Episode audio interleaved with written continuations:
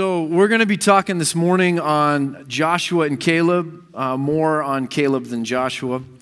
Uh, and we're going to be in the book of uh, Joshua, chapter 14, to begin with. This Lent series, we're talking about things that we're giving up and kind of coming at a lot of maybe different words or concepts, uh, things that we're, we're willing to lay down or to give up. Uh, and we're using primarily people in Scripture. So we're jumping into people's lives and into biographies uh, to kind of look at different things that people lay down or hand over.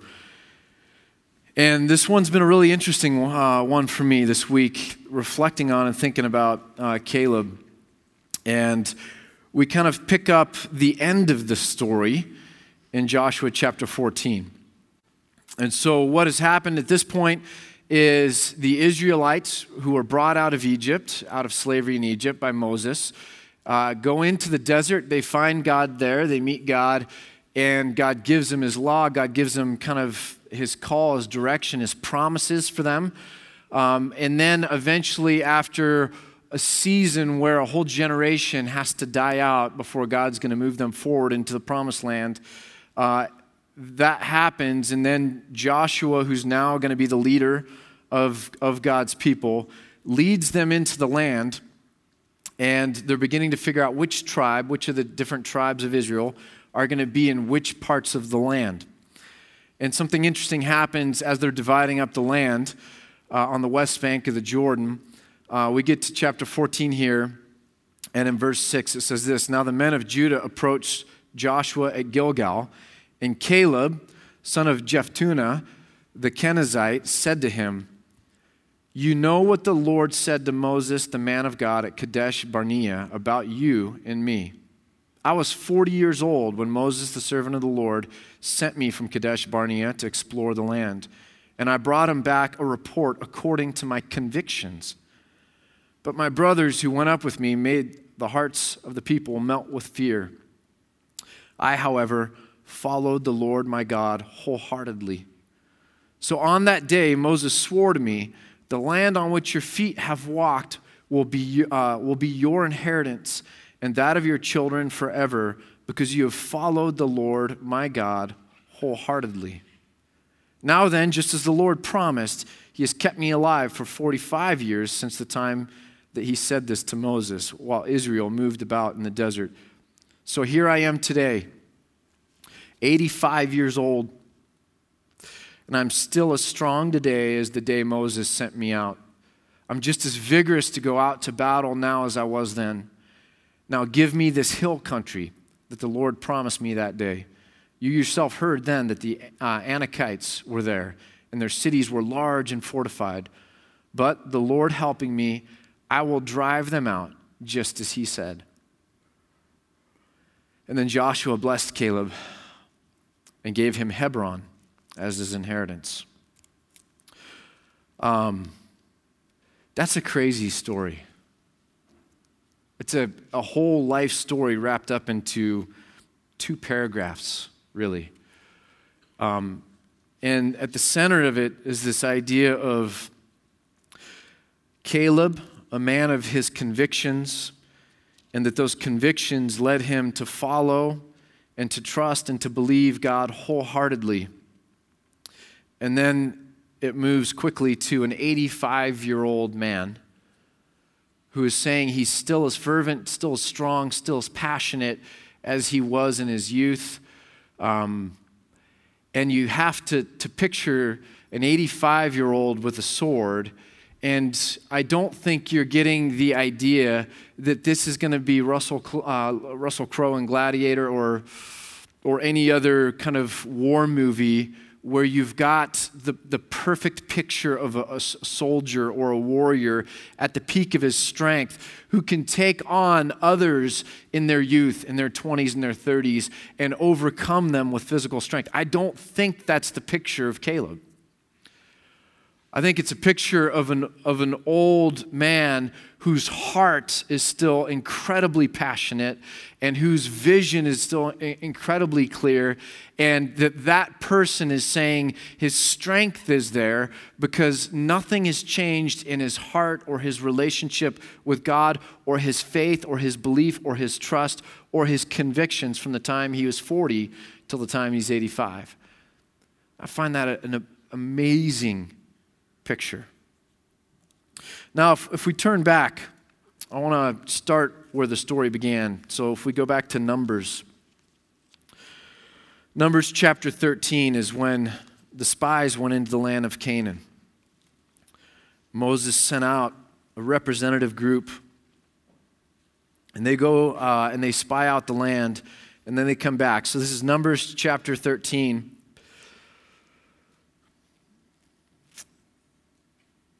And starting in verse 26, it says this Now they came back to Moses and Aaron and to the whole Israelite community at Kadesh in the desert of Paran. There they reported to them and to the whole assembly, and they showed them the fruit of the land. They gave Moses this account We went into the land to which you sent us, and it does flow with milk and honey, and here is the fruit. But the people who live there are powerful, and the cities are fortified and very large. We even saw descendants of Anak there. The Amalekites live in the Negev. The Hittites, Jebusites, and Amorites live in the hill country. And the Canaanites live near the sea along the Jordan. Then Caleb silenced the people before Moses and said, We should go up and take possession of the land, for we can certainly do it. But the men who had gone up with him said, We can't attack those people. They are stronger than we are. And they spread uh, among the Israelites a bad report about the land that they had explored. And they said that the land we explored devours those living in it. And all the people we saw were of great size. So fear overcomes the people. The people rebel then because of the fear, listening to these reports. And so if you jump down to chapter um, 14, verse 24. we see this. In verse 23, uh, in verse 23, we see the punishment that not one of them, not, not one of these people, will ever see the land that I promised on oath to their forefathers. No one who has treated me with contempt will ever see it. So, living in fear, distrusting that God is powerful enough to deliver on his promise, is the same as treating God with contempt. Another way of saying treating something with contempt is that you treat it as little you treat it as small, you treat it as an object you're going to push away. So God became small. God became something that people needed to push away from their lives. They were going to treat it with contempt, not embrace it. We talk about um, the hiddenness of God when God is far or at arm's length. The interesting thing I think we see here is something that shows up in the Proverbs. In the book of Proverbs, it says, A man's folly a man's own folly ruins his life, yet his heart rages against the Lord. I think sometimes when we talk about the hiddenness of God, what we really see is that we've chosen to treat God with contempt and we've pushed God down in a way. And then after a matter of weeks or months or years, we sit there and we feel sorry for ourselves and we wonder, why is God so far? Why will He not give me what I desire, what I ask for, or what I'm pleading Him uh, for. And this is what happens with these Israelites. They treat God with contempt.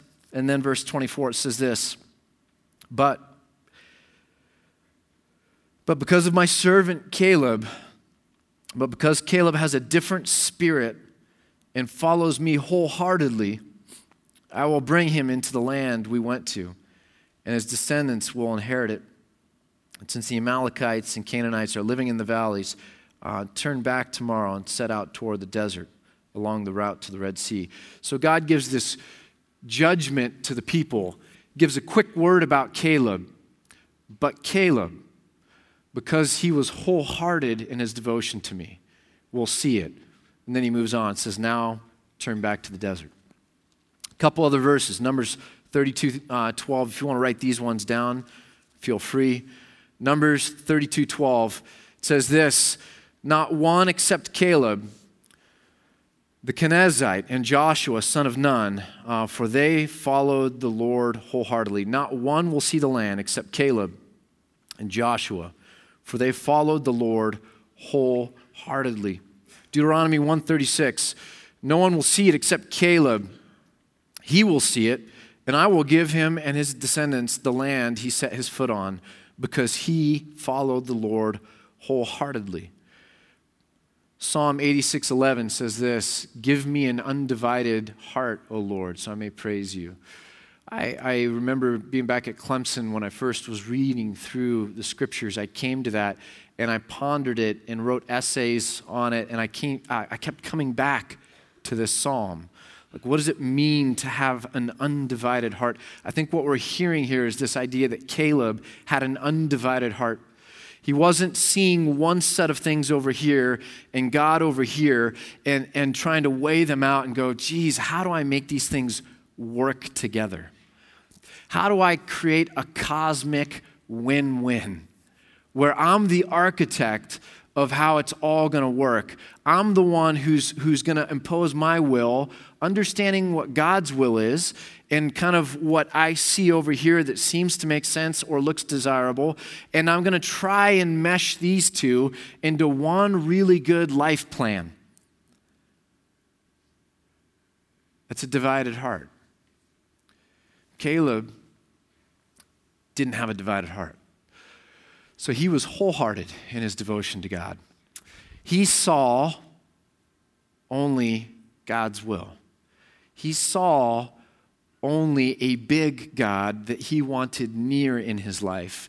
He knew only that to keep God near and to serve a really big God, it meant that he had to live by faith that it wasn't his eyes that saw big people or scary things or, or the numbers not being on his side, but he saw only God and knew only yes and knew only kind of passion and conviction that whatever God says to do is the right thing to do. Whatever God says to do is what I want to do. Wherever God is going to go is where I'm going to be found. That this is, this is where Caleb was, not trying to kind of orchestrate or mesh or, or lace these things together. I kind of get what you're saying, God, but what if we revise that to include this? What if we revise it to take some of the scary elements out? What if we just tiptoe around the edges? What if we just go make peace with those people and we still get to the land, but we do it on, on kind of different terms? What, what if, what if, what if, what if? And Caleb was wholehearted. Now, there's something interesting here. Um, Caleb is, is given this wonderful promise that he'll get to see the land, but what that means is that from the time he said yes to God, he was going to walk around in the desert, toiling in the desert, um, going nowhere for 40 years of his life some would say the best years of his life. Or 45, actually, I think is what he said. So 45 years from the time he's 40 till he's 85. This wonderful promise of God Caleb, I got good news for you. You're going to see the land. What that actually means is, Caleb, you get to walk around for 45 years watching everyone die, doing nothing, going nowhere, accomplishing nothing, building nothing, growing nothing. Um, and then when everyone you know dies, guess what? You get to see the promised land. And I started asking myself this week how would we take that life plan that God just gave to Caleb? How would we see that? I started thinking about it by generations. I don't mean to like stereotype, uh, you know, I can always talk about my own generation. No one gets mad at me. Whenever I talk about someone else's generation, it seems like everyone gets mad at me.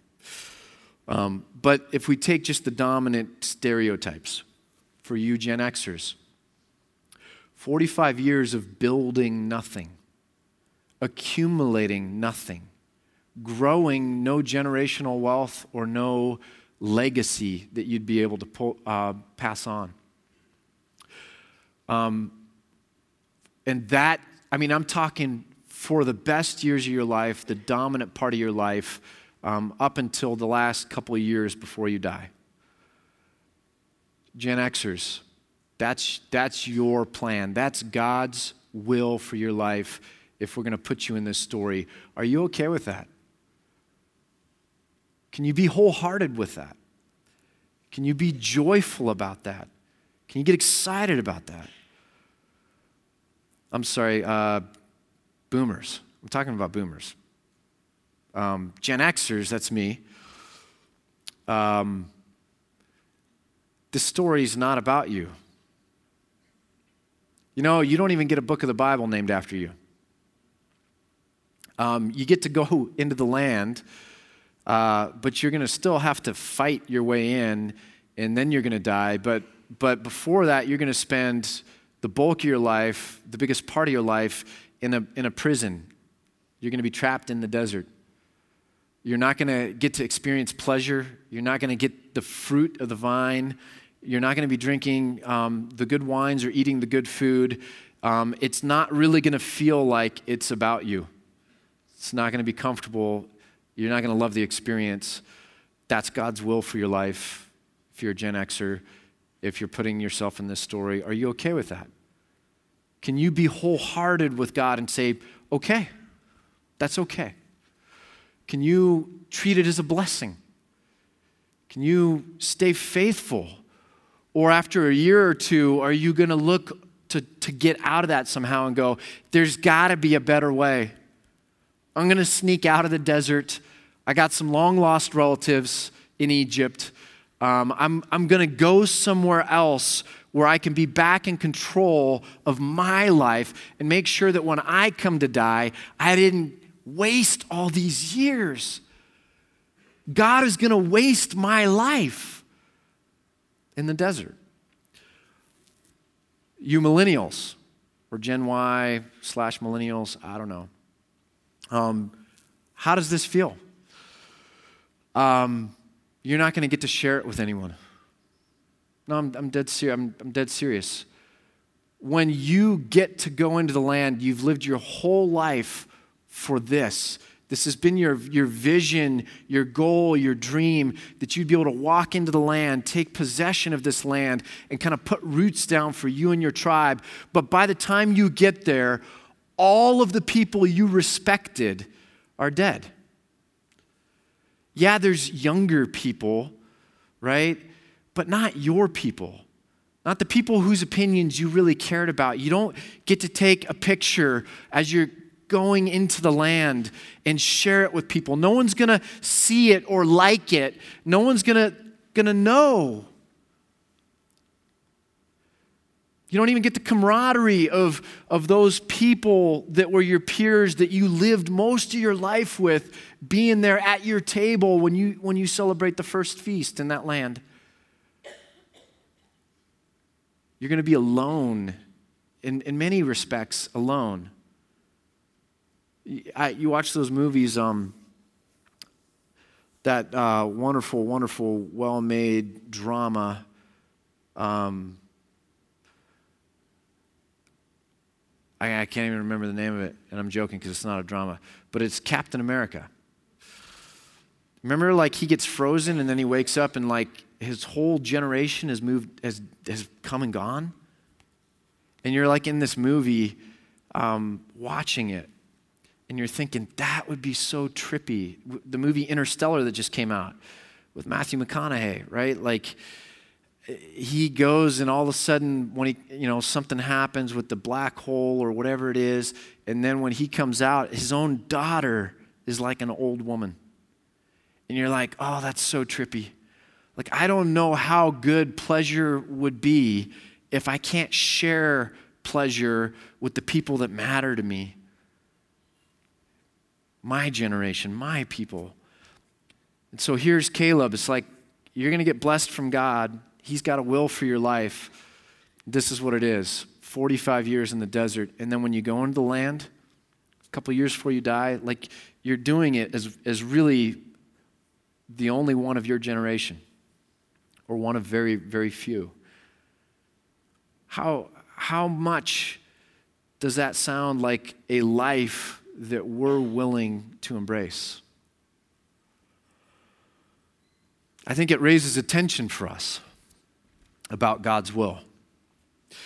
I feel like lately, last six months or a year, even two years, almost everyone I talk to, were, were and even myself, we're in this existential crisis about God and God's will and God's acting in our life. I think there's a, a huge existential crisis going on um, because we're all experiencing, a lot of us, pain or suffering or difficulty or trials.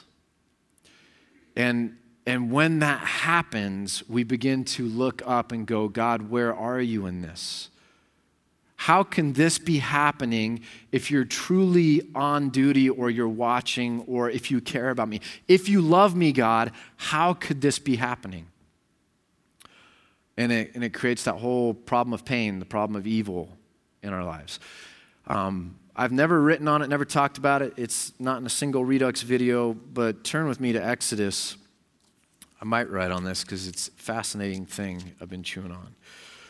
Uh, Exodus chapter 33.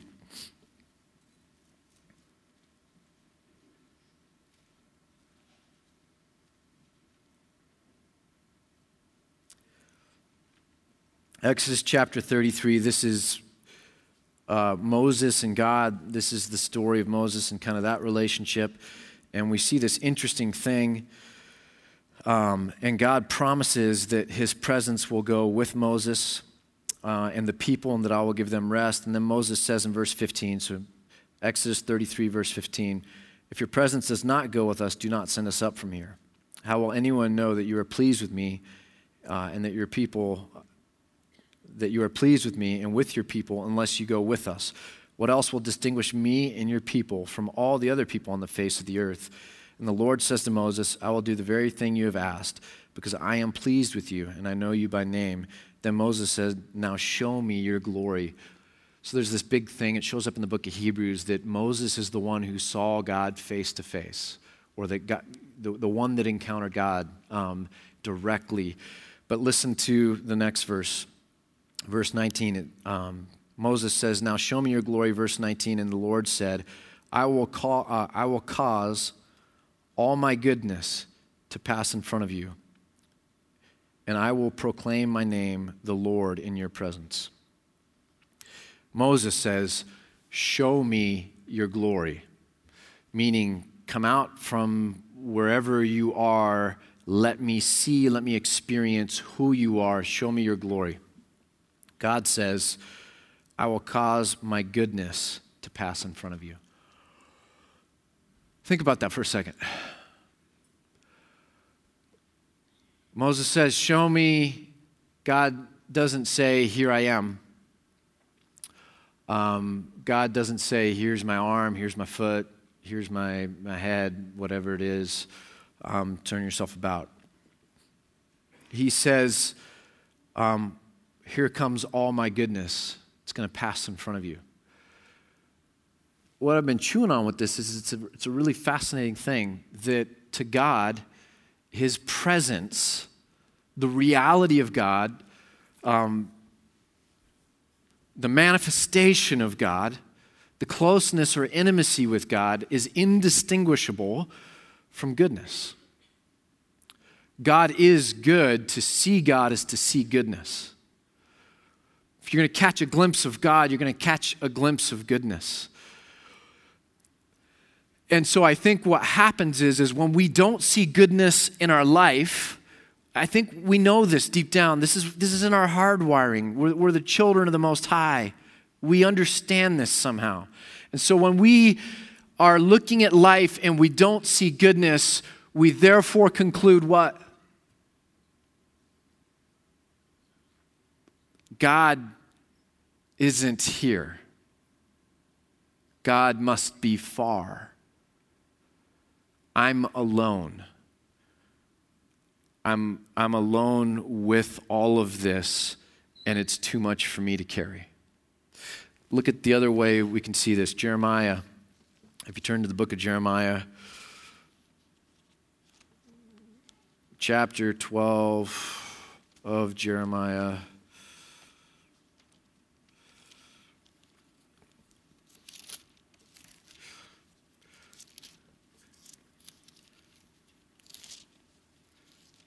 Jeremiah chapter 12. Jeremiah is after Isaiah.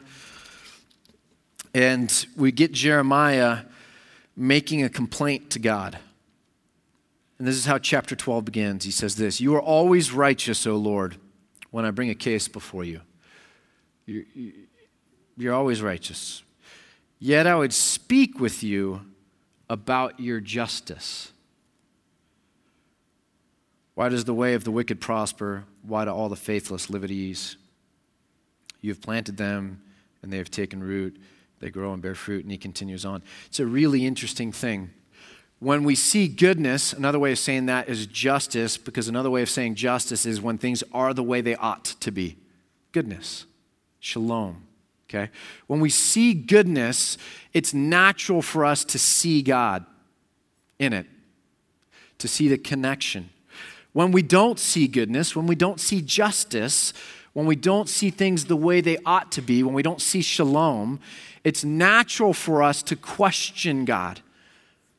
That, that happens in us without us even thinking. That's the way we're wired. We see it here with Jeremiah, we see it with Job. All these things are happening to me. I know that I'm righteous. It says in the book of Job that Job was righteous without blame. He knows that he's a righteous guy, yet all these things are happening. And his friends' answers are like, No, you're not really answering what's going on. And so Job presses and he presses and he presses, and he's like, God, I would bring my case before you because something's not right. It's not just, it's not fair. And so he presses and he presses for this audience with God to say, It doesn't make sense it ought to be good or it ought to be fair. You ought to be in the mix of it, and that's not how it is. And so God finally grants some audience. He comes before God, he presses his case, he brings these charges. Look at my life, look at the pain, the trial, the suffering that shouldn't really be like that. And, and so now give me an answer. And God shows up. God talks, God talks, God talks, God talks, God talks, God talks. Never once does he answer the question that Job was asking. God finishes talking. Job says, I'm answered. I'm answered. And you read the book of Job and you're like, how were you answered? God didn't explain the why of your suffering, but what God did do was he showed up. The presence of God met Job, reminded Job that yes, he knows what's going on. Yes, he's bigger than everything else. Yes, he's in control, and that that should be enough. And Job saw the goodness of God, even if he didn't see the blessing in his life. And he said, That's where I'll anchor my trust. I'm answered. The fact that I know you're there and that you've got all of this, okay. Caleb, looking at God, I don't have to have reasons for all of it. I don't have to see how it's all going to work out. I don't have to see how it makes sense. I'm not going to see with my eyes. The fact that I know you're there, that you have this, that you have the power and the ability to kind of make good, all of that, that's good enough for me, God. I'm answered. 45 years in the desert, okay, that's my test of faith. I'm answered. There's this really interesting thing about the will of God.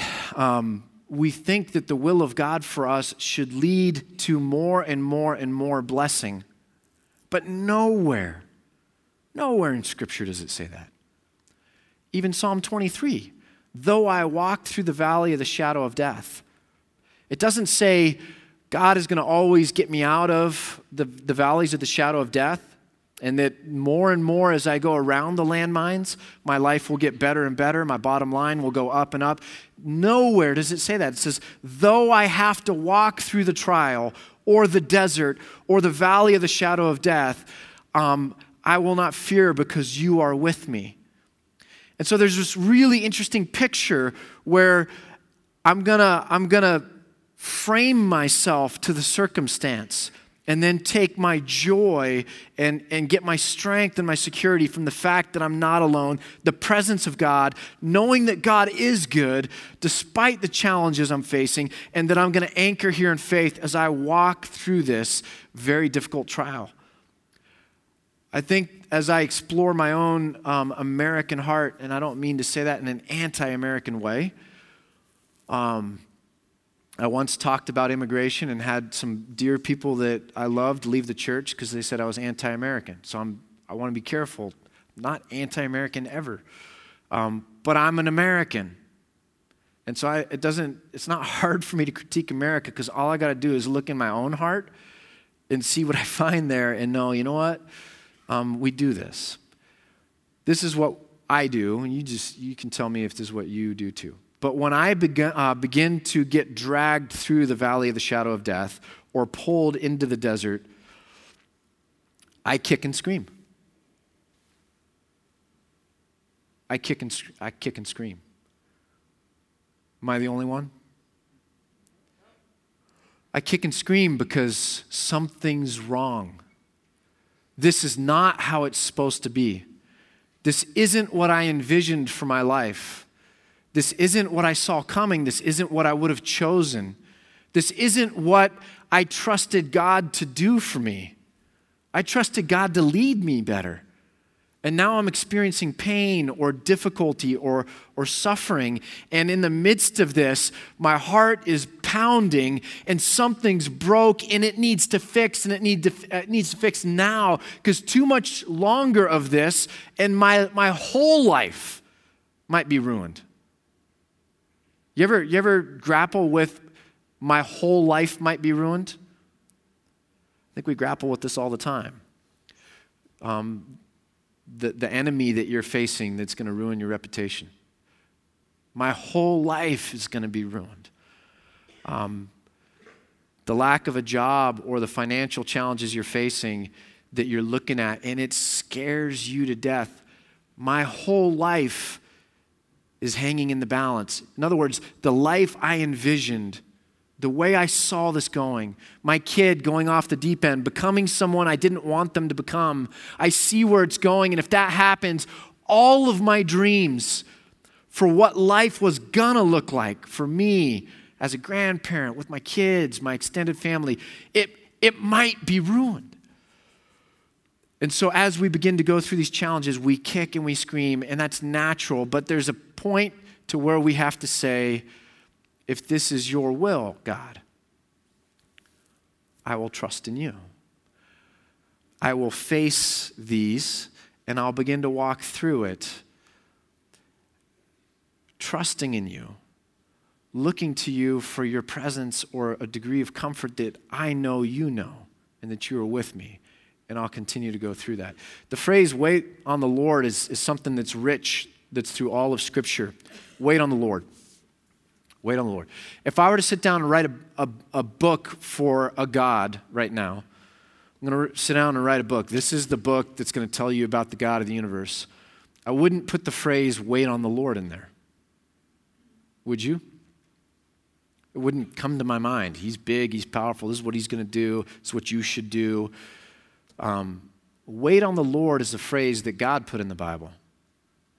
When God speaks and you get those, thus saith the Lord, God says, those who wait on the Lord, or no one has seen any other God who takes care of those who wait on him. This is a phrase that God put in Scripture for us because this is the way it's going to work. And so our experience begins to show us that, that we have to wait on the Lord that we have to be patient and persevere, that it's foggy, that walking by faith means I don't know how it's going to all resolve. I don't even know where it's going. I don't even know anything. Yet I trust. I'll walk by faith. I mean, picture it. Close your eyes and, and picture groping. That's what faith looks like. And there's a whole lot of ways I can open up my eyes and try and figure my way out of it apart from what I know that God has told me to do or, revealed to me how I should live. But he says, no, in the midst of the worst of the worst that might ruin your life, you still trust. you hold your convictions and you trust wholeheartedly. How does that happen? It means you have to be willing to lay down your expectations.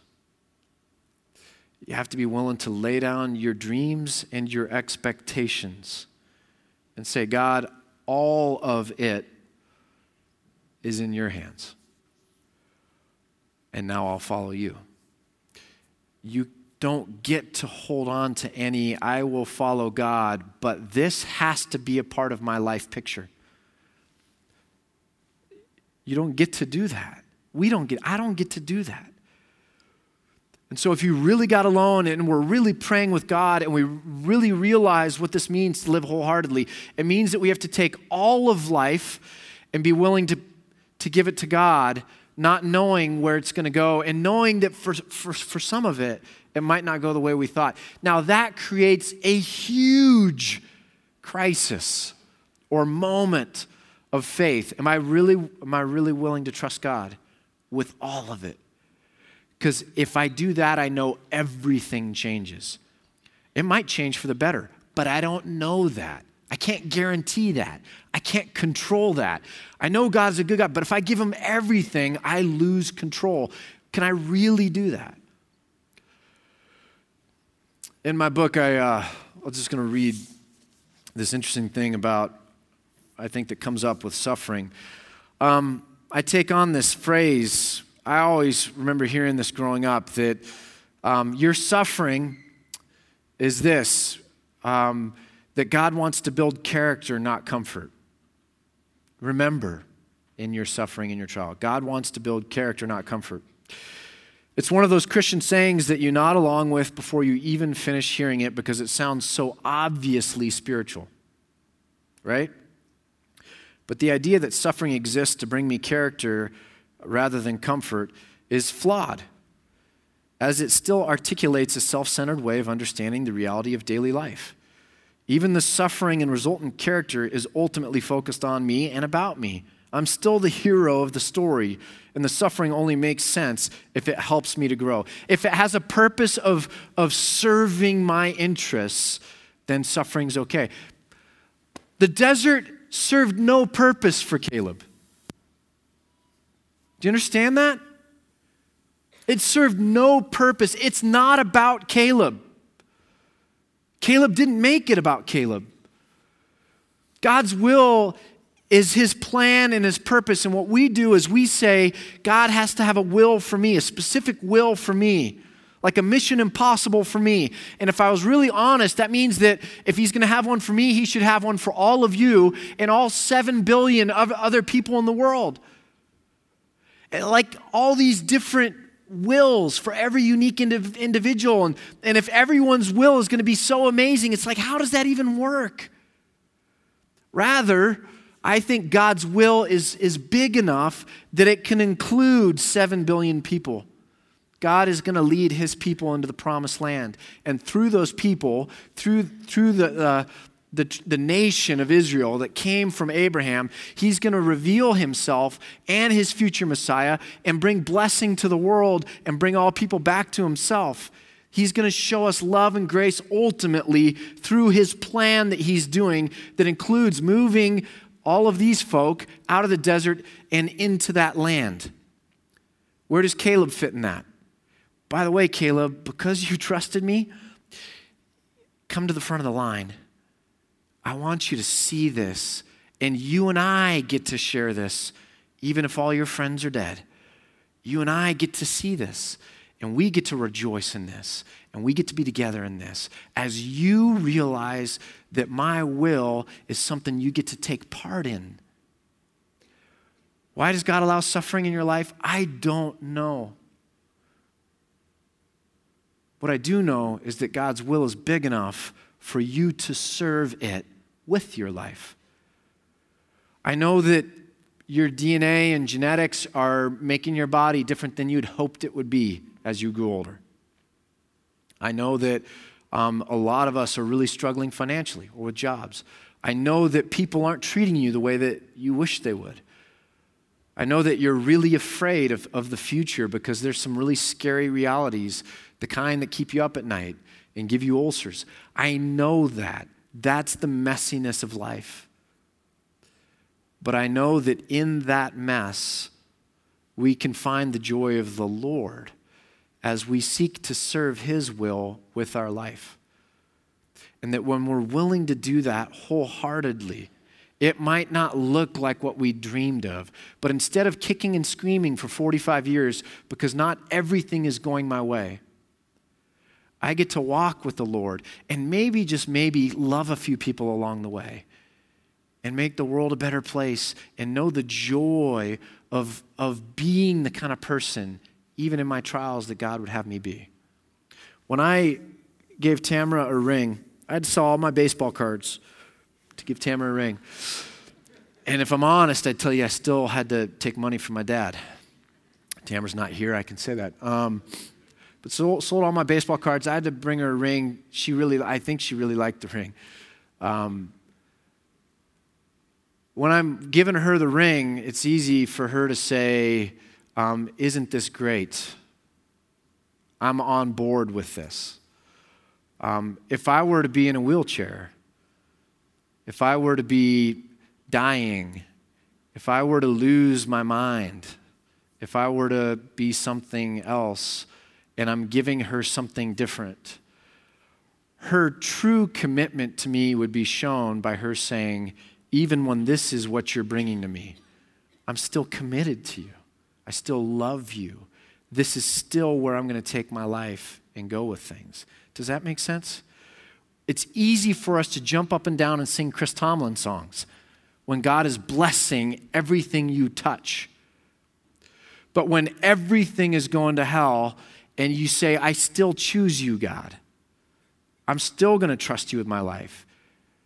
This pain is real, and I know you know it's real, but I'm going to still follow this thing through. That's commitment. That's worship. So, in conclusion, are you willing to lay down your expectations? Are you willing to drop what's in your hands and believe that there's something bigger for you to hold on to? Are you really willing to believe the gospel, the good news that says the joy of the Lord can be your strength? That it's not anything that you would go after or design or fashion, um, that that would be your strength, your ultimate comfort or security, but it's the joy of the Lord, the presence of the Lord. That God is good even in the midst of your pains, that like Job, when you understand that, that you can follow him. Um, is how we deal with our suffering something we're, we're willing to make a part of our worship? What you're going through today, your insecurities, your fears, how you're seeing the future, how you're seeing other people. Are you willing, instead of kicking and screaming, to look and to say, God, I offer this to you as my act of worship? Of course, I want it to go away. Of course, I'd rather you take this out of my hands and put something better in my hands. But I'm going to follow you regardless. This is my act of worship. It's you not your blessings, that I worship. And that's, that's the question for me is are we really willing to take God on God's terms or to have God serve our terms? Father, I pray for myself and my little shred of belief, my little shred of faith, that you would take it, that you might grow it. Help my unbelief, Lord. I pray for all of us as a church that's having to go through this grand transition as the church in America is changing so radically.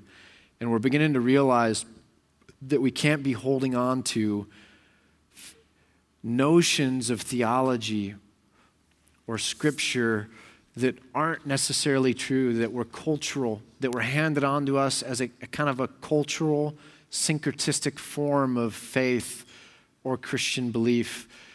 And as we're going through all this, we're beginning to realize that some of that was wrong, is wrong, and that has to, to shed. And that in its place, we have to, to hold on to truth and follow you in truth and understand that your will and us serving it is at the heart of Scripture. Rather than us deriving our own will or vision and then always putting you in the servant role to our own ends. That's got to change, Father, and it's hard for me. I know it's hard for all of us. I pray that you would gently walk with us as we try to find you truly. Thank you for sending your son, that as we continue to stumble, there is grace and grace and grace upon grace. We love you. In Jesus' name, amen.